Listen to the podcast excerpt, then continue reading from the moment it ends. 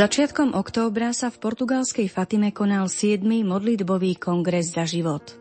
Zástupcovia pro-life a pro-family hnutí z takmer 40 krajín sveta sa zišli, aby sa spoločne modlili, zdieľali svoje skúsenosti a inšpirovali sa navzájom.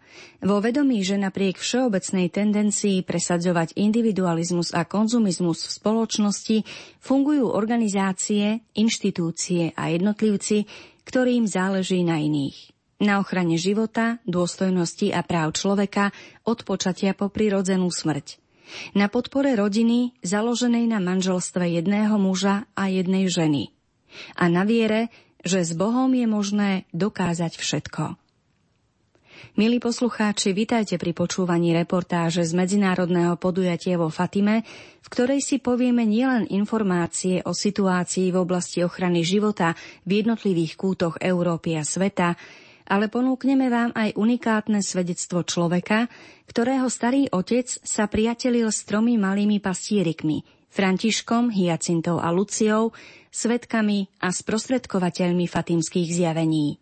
Tejto relácii nedávame názov, ale veríme, že k vám naši hostia prehovoria a že si z ich postrehov a svedectiev vyberiete inšpiráciu pre svoj život a pôsobenie. Pohodu pri počúvaní vám želajú hudobná redaktorka Diana Rauchová, technik Matúš Brila a od mikrofónu Danka Jacečková.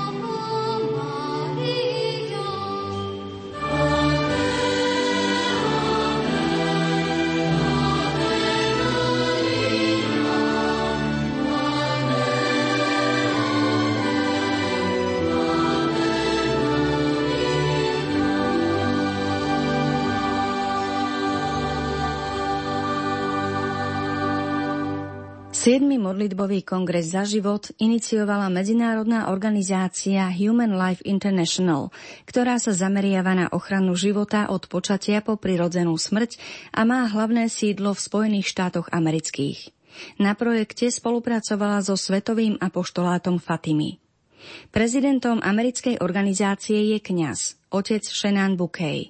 Podelil sa s nami o svoj pohľad na pro-life úsilie, skúsenosti, ktoré z jeho dlhoročnej práce v tejto oblasti vyplývajú a o to, čo považuje za kľúčový prínos samotného modlitbového kongresu za život. Well, I think, you know, it's, it's a combination of two things. You know, Congress by itself, you know, means, you know, conference, a gathering where you're going to hear workshops and, you know, hear people talk about... Myslím si, že je to kombinácia dvoch vecí.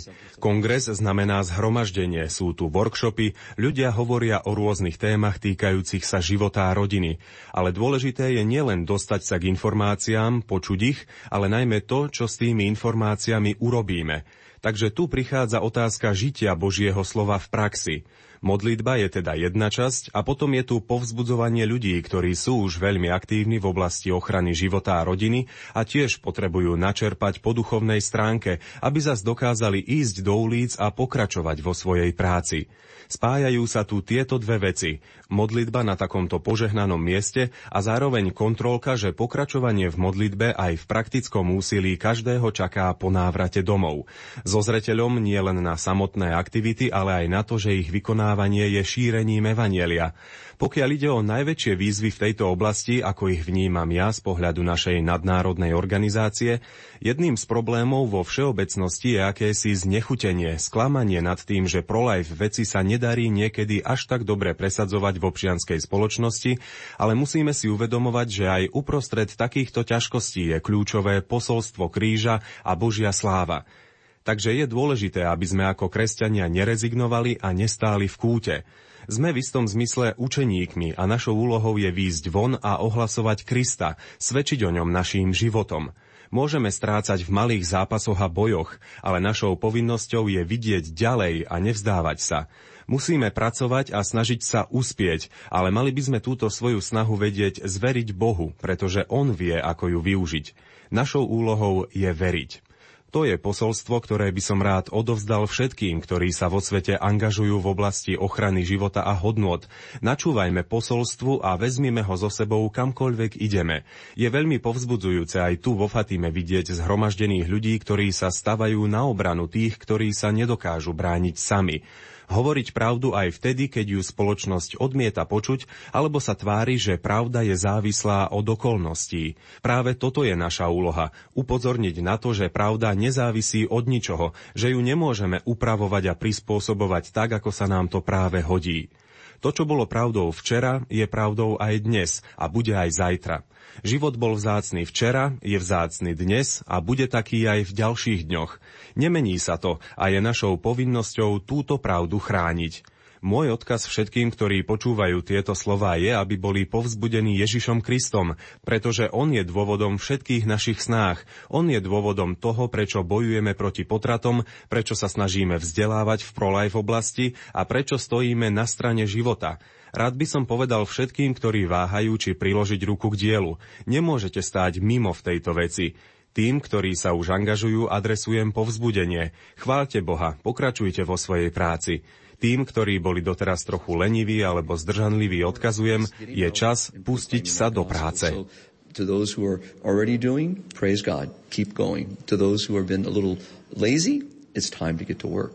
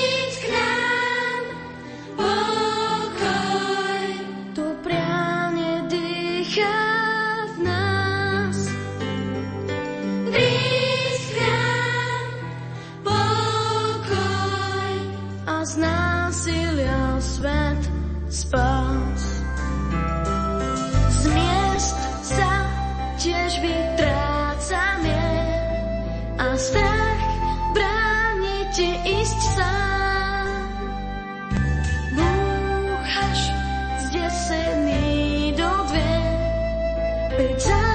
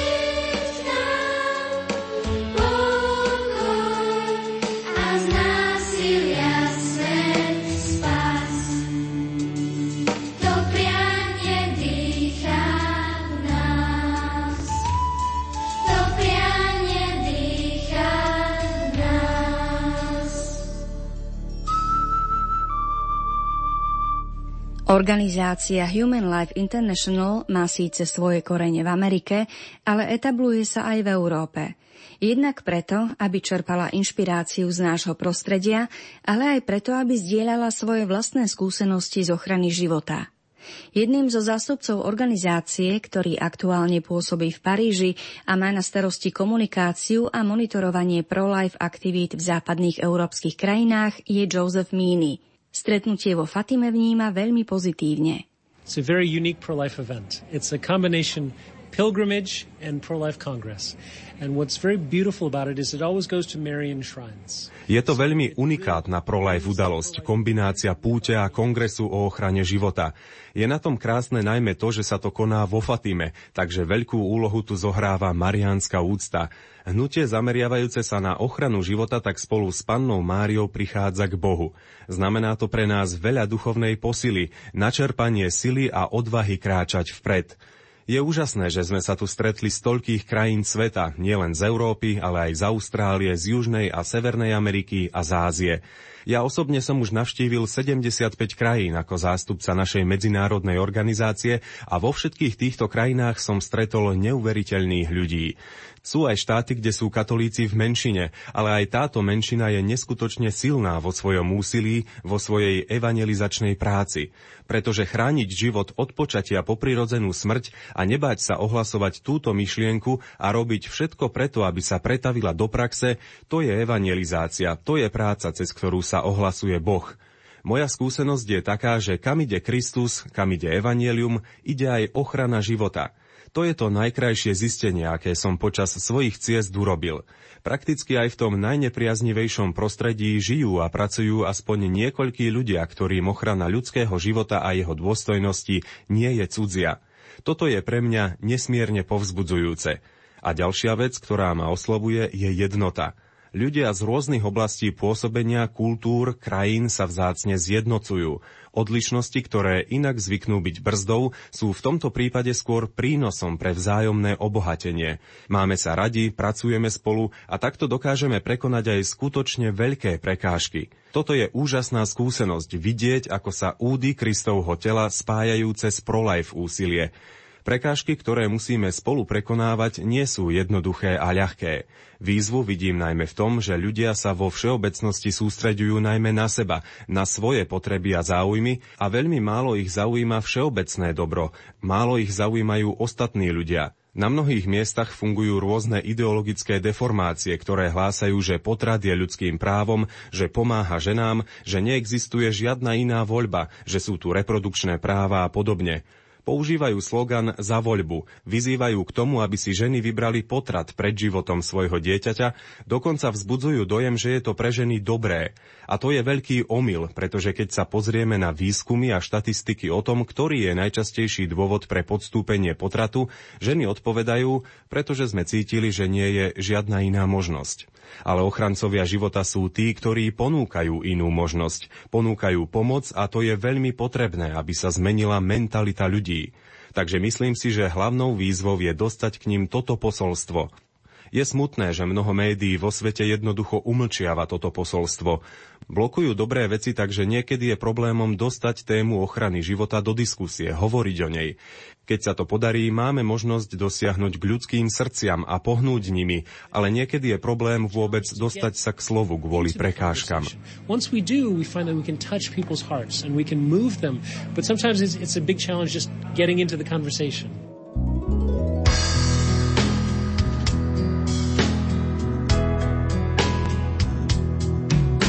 Maria de Nazaré, Maria me cativou, fez mais forte a minha fé e por filho me adotou. Às vezes eu paro e fico a pensar e sem perceber me vejo a rezar. Meu coração se põe a cantar pra Virgem de Nazaré que Deus amou,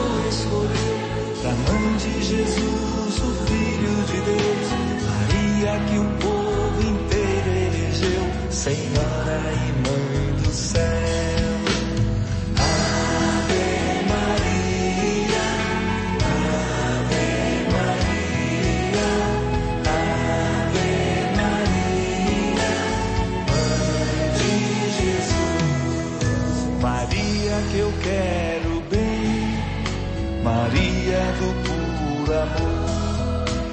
Igual a você ninguém, mãe pura do meu Senhor. Em cada mulher que a terra criou, um traço de Deus Maria deixou. O sonho de mãe Maria plantou pro mundo encontrar a paz. Maria que fez o Cristo falar Maria que fez Jesus caminhar, Maria que só viveu para ser Deus, Maria do povo.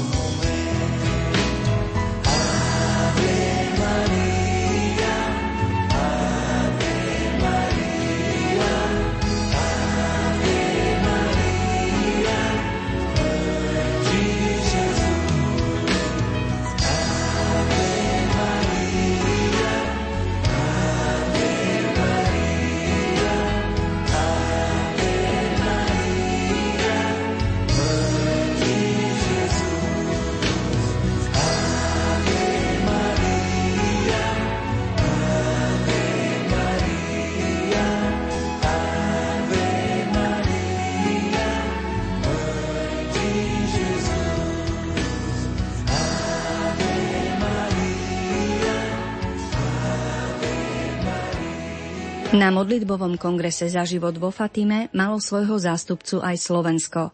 Bola ním predsedníčka občianskeho združenia Fórum života Marcela Dobešová. Bola som veľmi rada, že som sa mohla stretnúť s mnohými ľuďmi, ktorým záleží na budúcnosti, ako bude vyzerať naša celá civilizácia.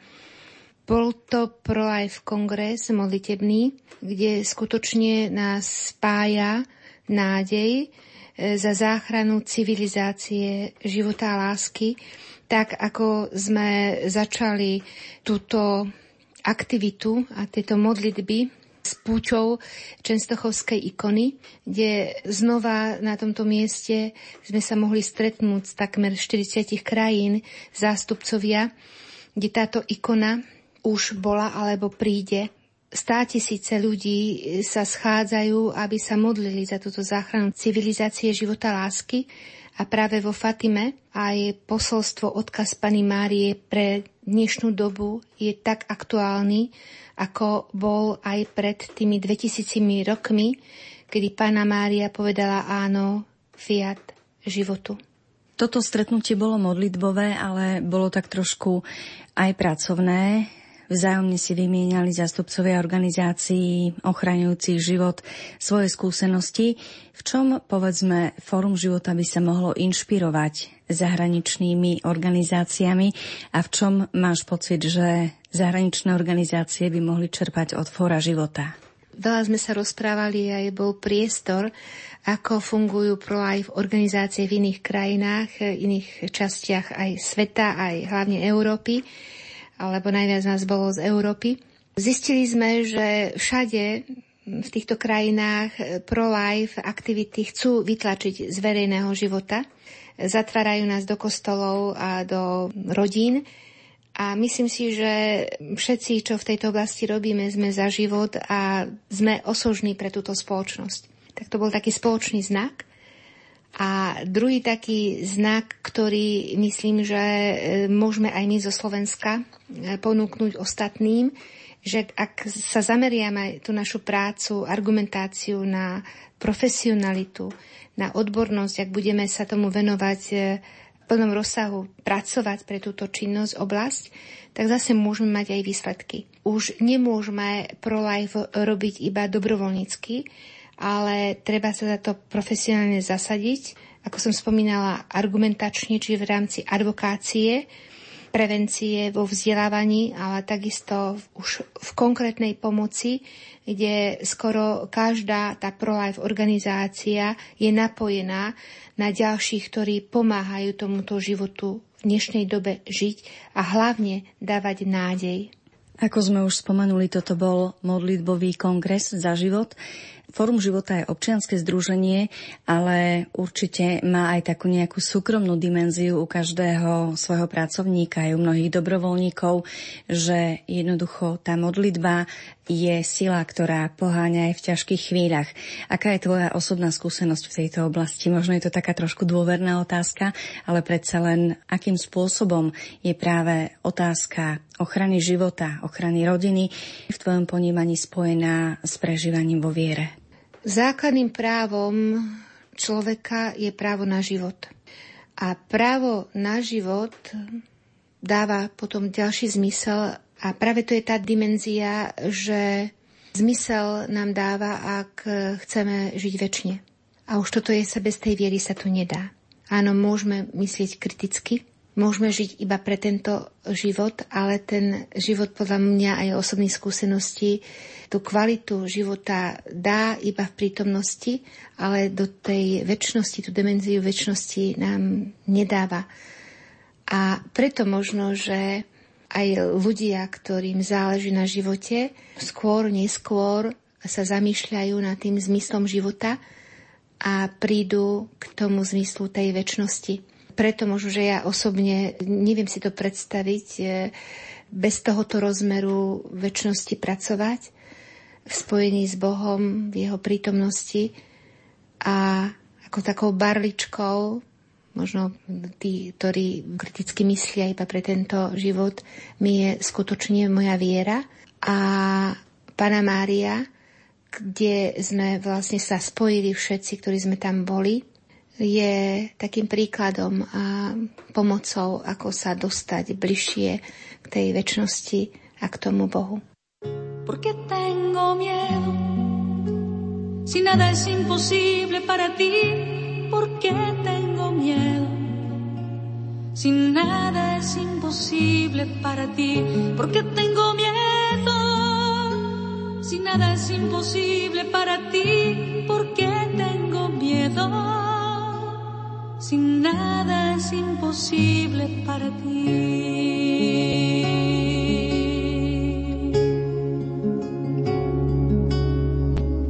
Porque tengo tristeza, si nada es imposible para ti, porque tengo tristeza. Si nada es imposible para ti, porque tengo tristeza. Si nada es imposible para ti, porque tristeza. Si nada es imposible para ti, nada es imposible para ti, nada es imposible para ti.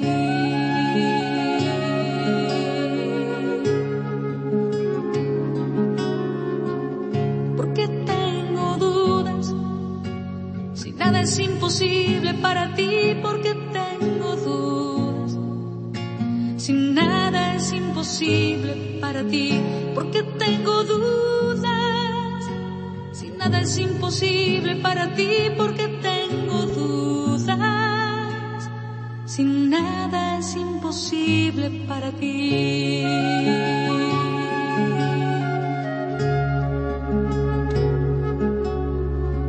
Enséñame a amar, porque nada es imposible para ti. Enséñame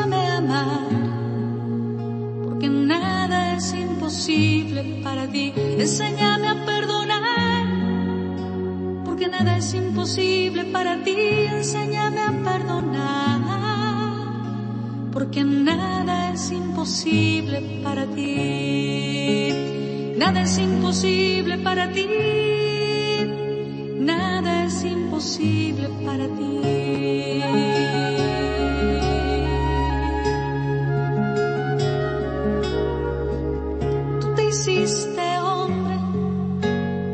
Nada es imposible para ti. Tú te hiciste hombre, porque nada es imposible para ti. Tú te hiciste hombre porque nada es imposible para ti, tú te hiciste hombre, porque nada es imposible para ti.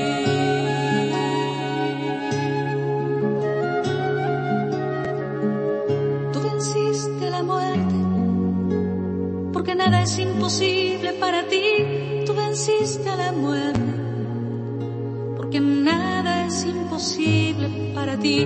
Tú estás entre nosotros, porque nada es imposible para ti. Tú estás entre nosotros, porque nada es imposible para ti.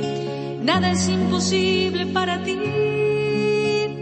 Nada es imposible para ti, porque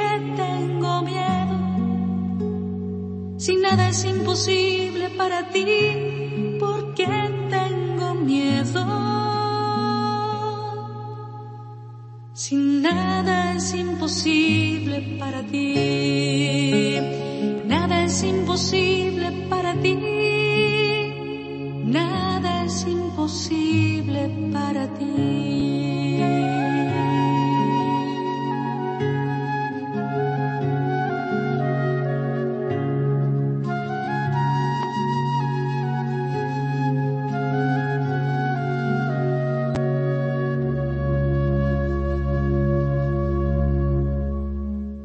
Už na začiatku tejto relácie som spomínala, že spoluorganizátorom 7.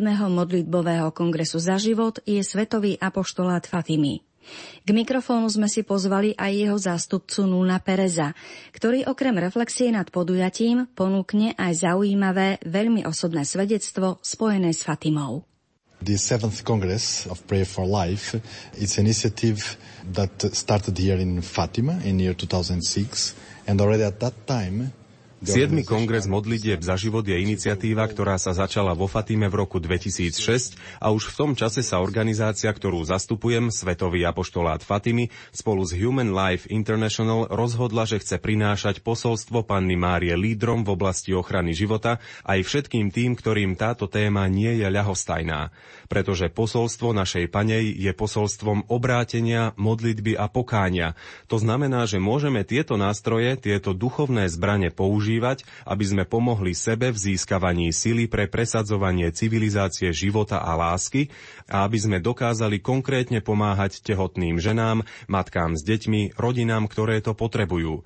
Teraz v roku 2015 sa kongres vracia opäť do Fatimy. Je nádherné, že sa koná tak blízko pri sanktuáriu. Toto obohatenie je vzájomné. Pre prolajferov nádherná skúsenosť modlitby a načerpania duchovných síl priamo pri nohách Panny Márie Fatimskej a pre Svetový apoštolát Fatimy možnosť načerpať skúsenosti a informácie z oblasti ochrany života a rodiny, takže sa navzájom učíme.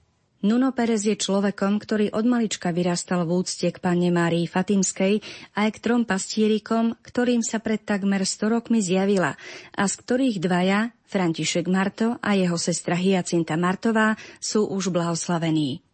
Vo Fatime Boh zasiahol cez pannu Máriu, použijúc malé, nevzdelané deti, ktoré nevedeli čítať ani písať.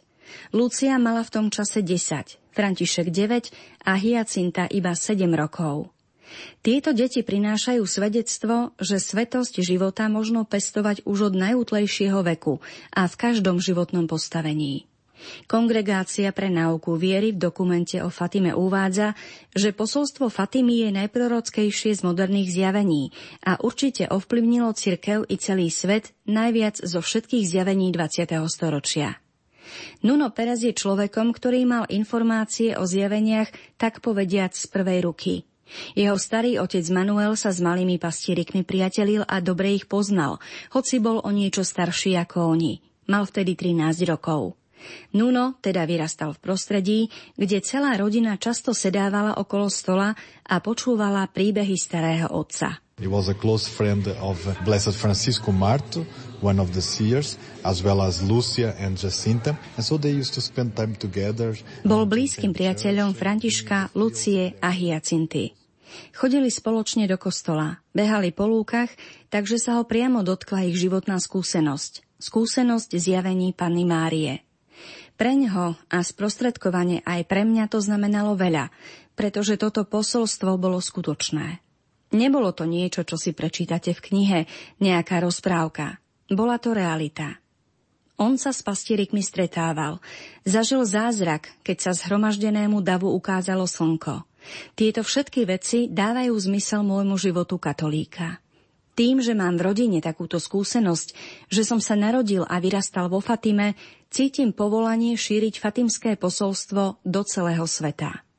Toto je dôvod, prečo nemôžem zostať ticho. Môj starý otec strávil s Františkom, Luciou a Hyacintou veľa času. V tej dobe sa deti hrali a pomáhali celý čas vonku na poliach. Hovoril, že František bol úplne normálny chlapec. Trošku plachý, ale potom, ako zažil zjavenia, jeho život sa veľmi zmenil. Bol to malý chlapec, ktorý sa rád hral, túlal v prírode, štveral sa na stromy, mal rád vtáčiky, ale keď prišli zjavenia, mali na ňo aj na ostatných dvoch veľký dopad. Ako vieme, panna Mária povedala Františkovi, že sa musí modliť rúženec, ak chce ísť do neba. Od toho dňa sa často uchyľoval do samoty, aby sa modlil. Niekedy sa zdvihol aj uprostred hry s ostatnými deťmi a chcel byť sám, aby mohol rozímať a modliť sa ruženec. Stredobodom jeho života bol Boh. Takto môj starý otec vnímal osobnú zmenu u Františka, ktorý, logicky, ako chlapec a kamarát, mu bol najbližší spomedzi troch detí. Vnímal Františkovú túžbu čo najviac byť v prítomnosti oltárnej sviatosti. Dokonca niekedy namiesto toho, aby šiel do školy, kráčal radšej do kostola. Ako hovorieval, veľmi rád som v spoločnosti Ježiša, skrytého v sviatosti oltárnej. A robil si veľké starosti nad hriechmi ľudí. Toto platilo nielen pre Františka, ale aj pre Hyacintu a Luciu. Vekový rozdiel najmä najmladšej Hyacinty s mojím starým otcom bol veľký. V tom čase mal 13, ona 7, takže logicky tam nebolo nejaké veľké priateľstvo ako medzi chlapcami, ale vnímal fakt, že sa jej i Lucii zjavil najprv aniel a potom panna Mária. A tento fakt zmenil ich život. Videl aj utrpenie týchto detí, keď ich mnohí nechápali a nerozumeli im – Nútili ich dokola opakovať, čo videli a počuli. A to je na deti obrovský nápor, pretože oni sa nechcú zaťažovať problémami dospelých. Sú predsa iba malé deti, ktoré sa rady hrajú a prežívajú veci svojim spôsobom. Môj starý otec s nimi veľmi súcitil a snažil sa ich ochraňovať v rámci svojich možností. Aj 13. októbra 1917 prišiel ku Kove Dýria, kde panna Mária slúbila vykonať zázrak, aby ľudia uverili. Starý otec sa veľmi bál, že ak žiadny zázrak nenastane, pastierikovia upadnú do nemilosti a že ich ľudia budú chcieť zlinčovať. Na mieste čakalo 60 až 70 tisíc ľudí a zrazu uvideli zázrak slnka uprostred zamračeného, upršaného neba. Starý otec bol veľmi šťastný a on aj mnohí ďalší ľudia uverili, že to, čo sa deje vo Fatime, je od Boha. A od toho dňa sa takisto začal denne modliť rúženec a pestoval si priateľstvo s malými pastierikmi, ochraňoval ich. Myslím, že deti boli prvé, ktoré sa postavili na obranu Františka, Lucie a Hyacinty, pretože im verili viac ako dospelí, hoci napokon to prijali všetci. A ja si uvedomujem, že aj ja môžem byť ako tieto deti. Ak mám otvorené srdce a privítam Boha vo svojom živote. Panna Mária nežiada zložité veci. Ak ich mohli naplniť malé deti, aké prekážky a výhovorky máme my, dospelí ľudia? To mi pomáha aj mojej rodine uplatňovať posolstvo Fatimy v praxi veľmi jednoduchým spôsobom. Modliť sa.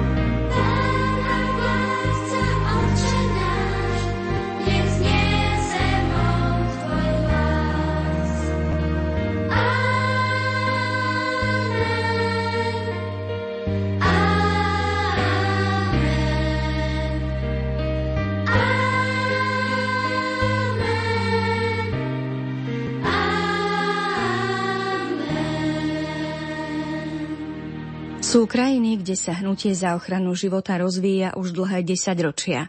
A sú také, kde je ešte tak povediac v plienkach. Medzi tie druhé patrí aj Bielorusko, kde rozvoj v tejto oblasti nastal pomerne neskoro. Vladislav Valachovič v roku 2007 založil nadáciu otvorných srdc, ktorá je už 8 rok ťahúňom v oblasti ochrany života od počatia po prirodzenú smrť a podpory rodiny. When we started our organization, We received blessing from uh, our bishops, especially Bishop of Vitebsk. Keď sme začali s prácou v našej nadácii, získali sme požehnanie a podporu katolíckých biskupov v celom Bielorusku, najmä biskupa Vitebska. Hoci nie sme inštitúciou, ktorá je založená a riadená cirkvou, veľmi úzko spolupracujeme s jej zástupcami a štruktúrami. Máme skúsenosť, že na to, aby sme šírili hodnoty ochrany života vo všetkých vrstvách spoločnosti čo najefektívnejšie, je lepšie byť oficiálne občianskou organizáciou. Tak sa dostaneme napríklad aj do škôl bez nejakých obmedzení alebo predsudkov, aké u verejnosti občas panujú v súvislosti s cirkevnými organizáciami. Svoju prácu v tejto oblasti považujem za povolanie. Prvý impuls angažovať sa pre mňa prišiel na kongrese o rodine, ktorý sa konal v roku 2007 vo Varšave, kde som počul hrozné štatistiky v súvislosti s počtom umelých potratov vo svete, o užívaní antikoncepcie a jeho fatálnych dôsledkoch. Bol som šokovaný. Pomyslel som si, ako my kresťania môžeme o týchto veciach mlčať. To bol začiatok môjho úsilia. Rozhodol som sa prevziať osobnú zodpovednosť za vývoj v tejto oblasti v Bielorusku. Za tých niekoľko uplynulých rokov sa naozaj podarilo niekoľko dobrých vecí. V súčasnosti poskytujeme denné poradenstvo v priestoroch dvoch potratových kliník v Bielorusku. Prichádzame tam, modlíme sa a hovoríme so ženami, ktoré plánujú ísť na potrat alebo už dokonca čakajú na tento zákrok. Vysvetľujeme im, že sú iné spôsoby, ako môžu svoju zložitú situáciu riešiť. Zatiaľ sa nám takýmto spôsobom podarilo zachrániť život viac ako 120 detí, čo je veľmi povzbudzujúce. Okrem toho pripravujeme prednášky a diskusie na školách, univerzitách, vo farnostiach a v rôznych spoločenstvách na tému ochrany života a rodiny, rešpektu voči ľudskej dôstojnosti. Hovoríme o cudnosti, mnohodetných rodinách, demografii, rizikách antikoncepcie. Minulý rok sme boli na turné so špeciálnou vzdelávacou kampaňou vo forme výstavy. Našou ďalšou úspešnou aktivitou je pomáhanie s prípravou na pôrod, teda poradenstvo tehotným ženám v praktických otázkach týkajúcich sa pôrodu. Vnímame to aj s mojou manželkou ako veľmi dôležité. Sami máme štyri deti a piate na ceste. Vidíme totiž, že ženy majú strach z pôrodu, ak majú pri prvom dieťati zlú skúsenosť a nikto s nimi tento stav nerieši. Boja sa mať viac detí a my im pomáhame v tom, aby sa tohto strachu zbavili.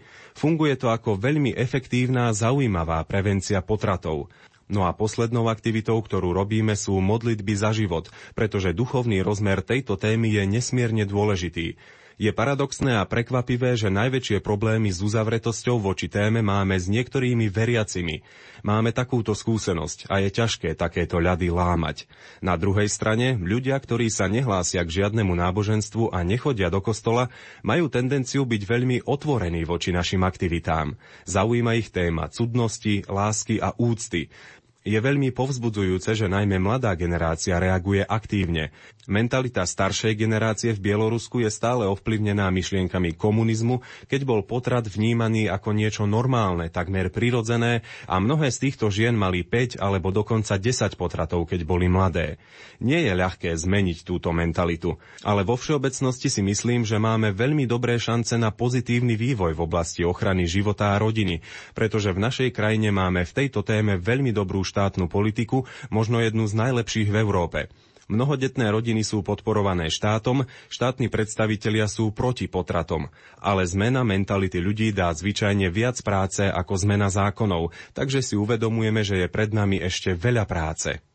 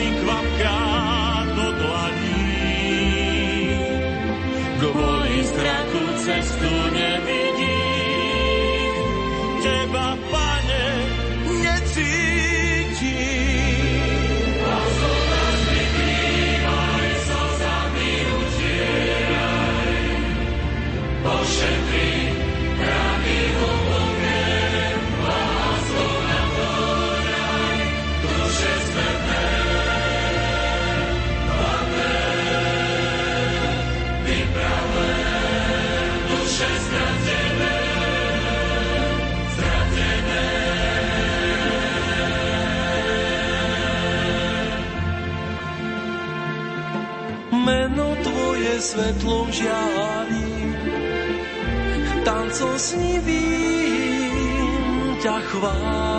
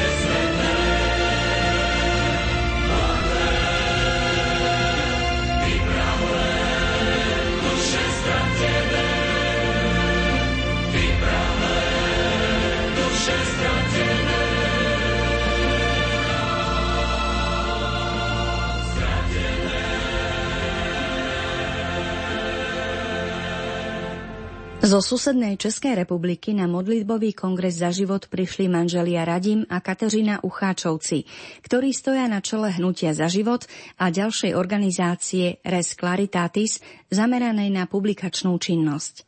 Rozhovor sme začali otázkou o dojmoch z podujatia.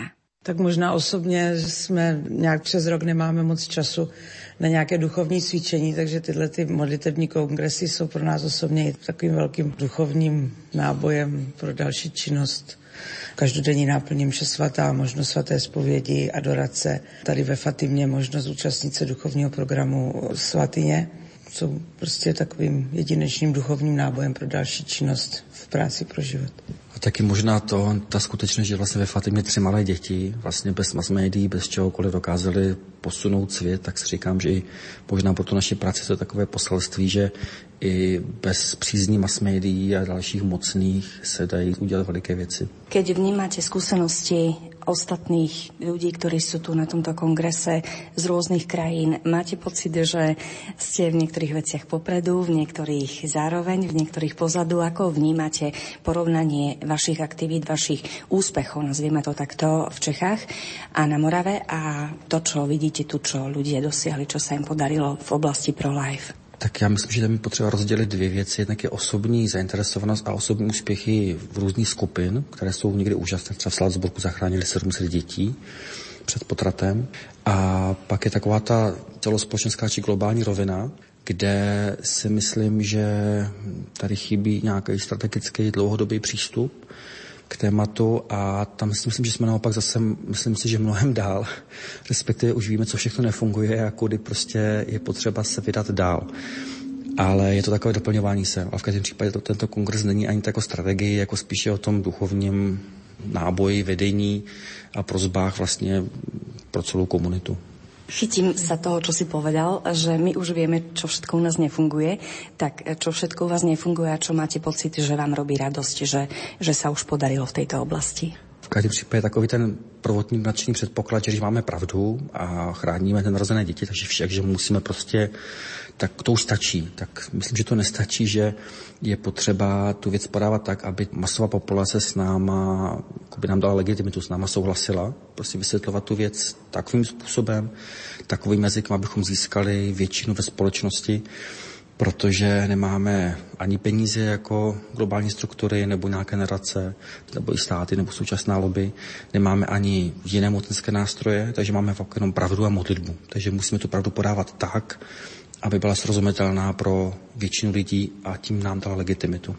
Co funguje, tak pro získání jako většiny nebo běžných lidí se nám osvědčuje zesílit nebo připomenout zodpovědnost mužů za otázku potratu, protože žena je ta, která de facto dovede to dítě na popraviště a tam ho předá, ale často to bývá muž, který prostě vynese ten rozsudek smrti nad dítětem, ať svou hostejností, svou pasivitou, zbabělostí, anebo přímo žijí přinutí k potratu.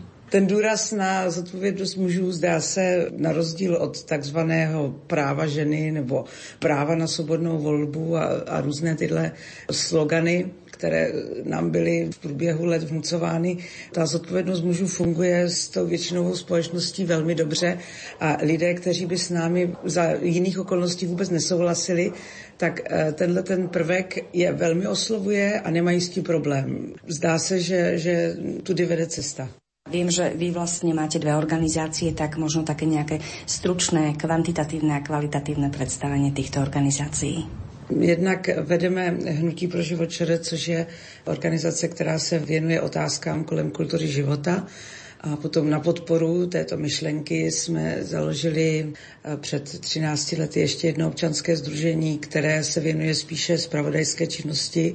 Podpořit tuto myšlenku spolu s dalšími otázkami pomocí tištěných médií a internetových médií. Takže ta naše organizace nezisková, která se věnuje publikační činnosti, tak vlastně máme od, od počátku máme webové stránky, Potom posléze jsme, kde byly teda na té webové stránce zprávy většinou, jsme naznali, že je čas přetavit to do tištěné podoby a vydáváme 14 deník RC Monitor, kde vlastně jsou zprávy, komentáře a další, další články, které se věnují jednak náboženství, teologii, a vlastně snaží se zachovat to téma tak jako na přelomu náboženství a, a společnosti.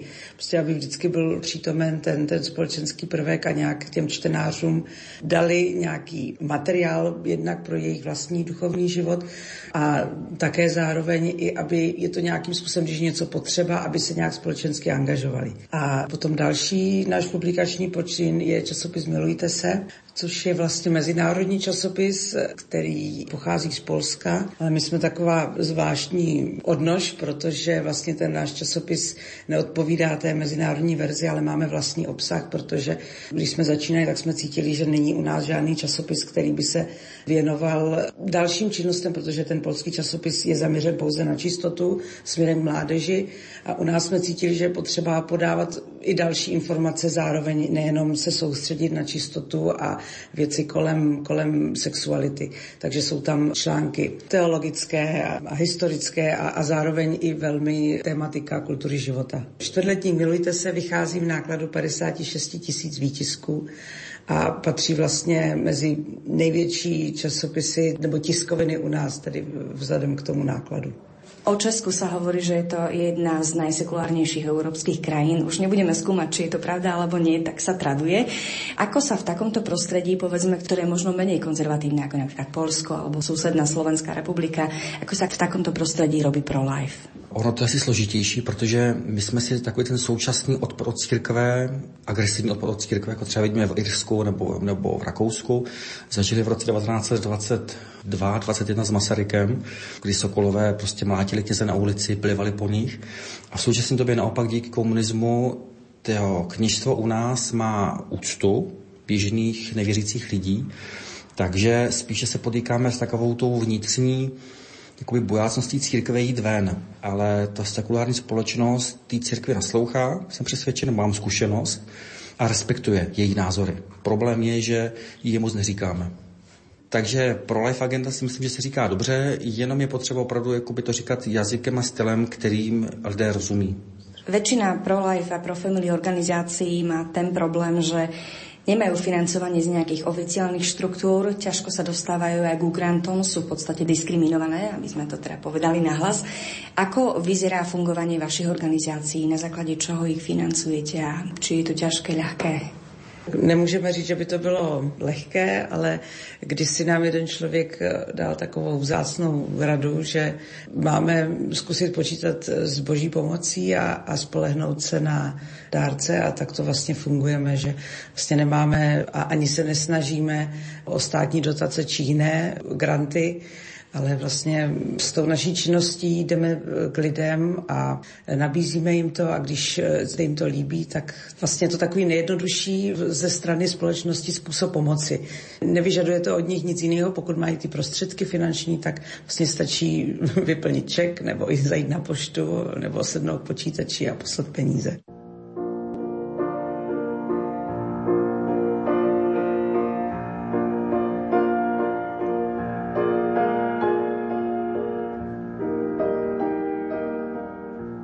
Milí priatelia, čas vyhradený pre návštevu Svetového modlitbového kongresu za život, ktorý sa začiatkom októbra konal vo Fatime, nám uplynul. Ostáva už iba rozlúčiť sa a spomenúť mená členov týmu, ktorý túto reláciu pre vás pripravil.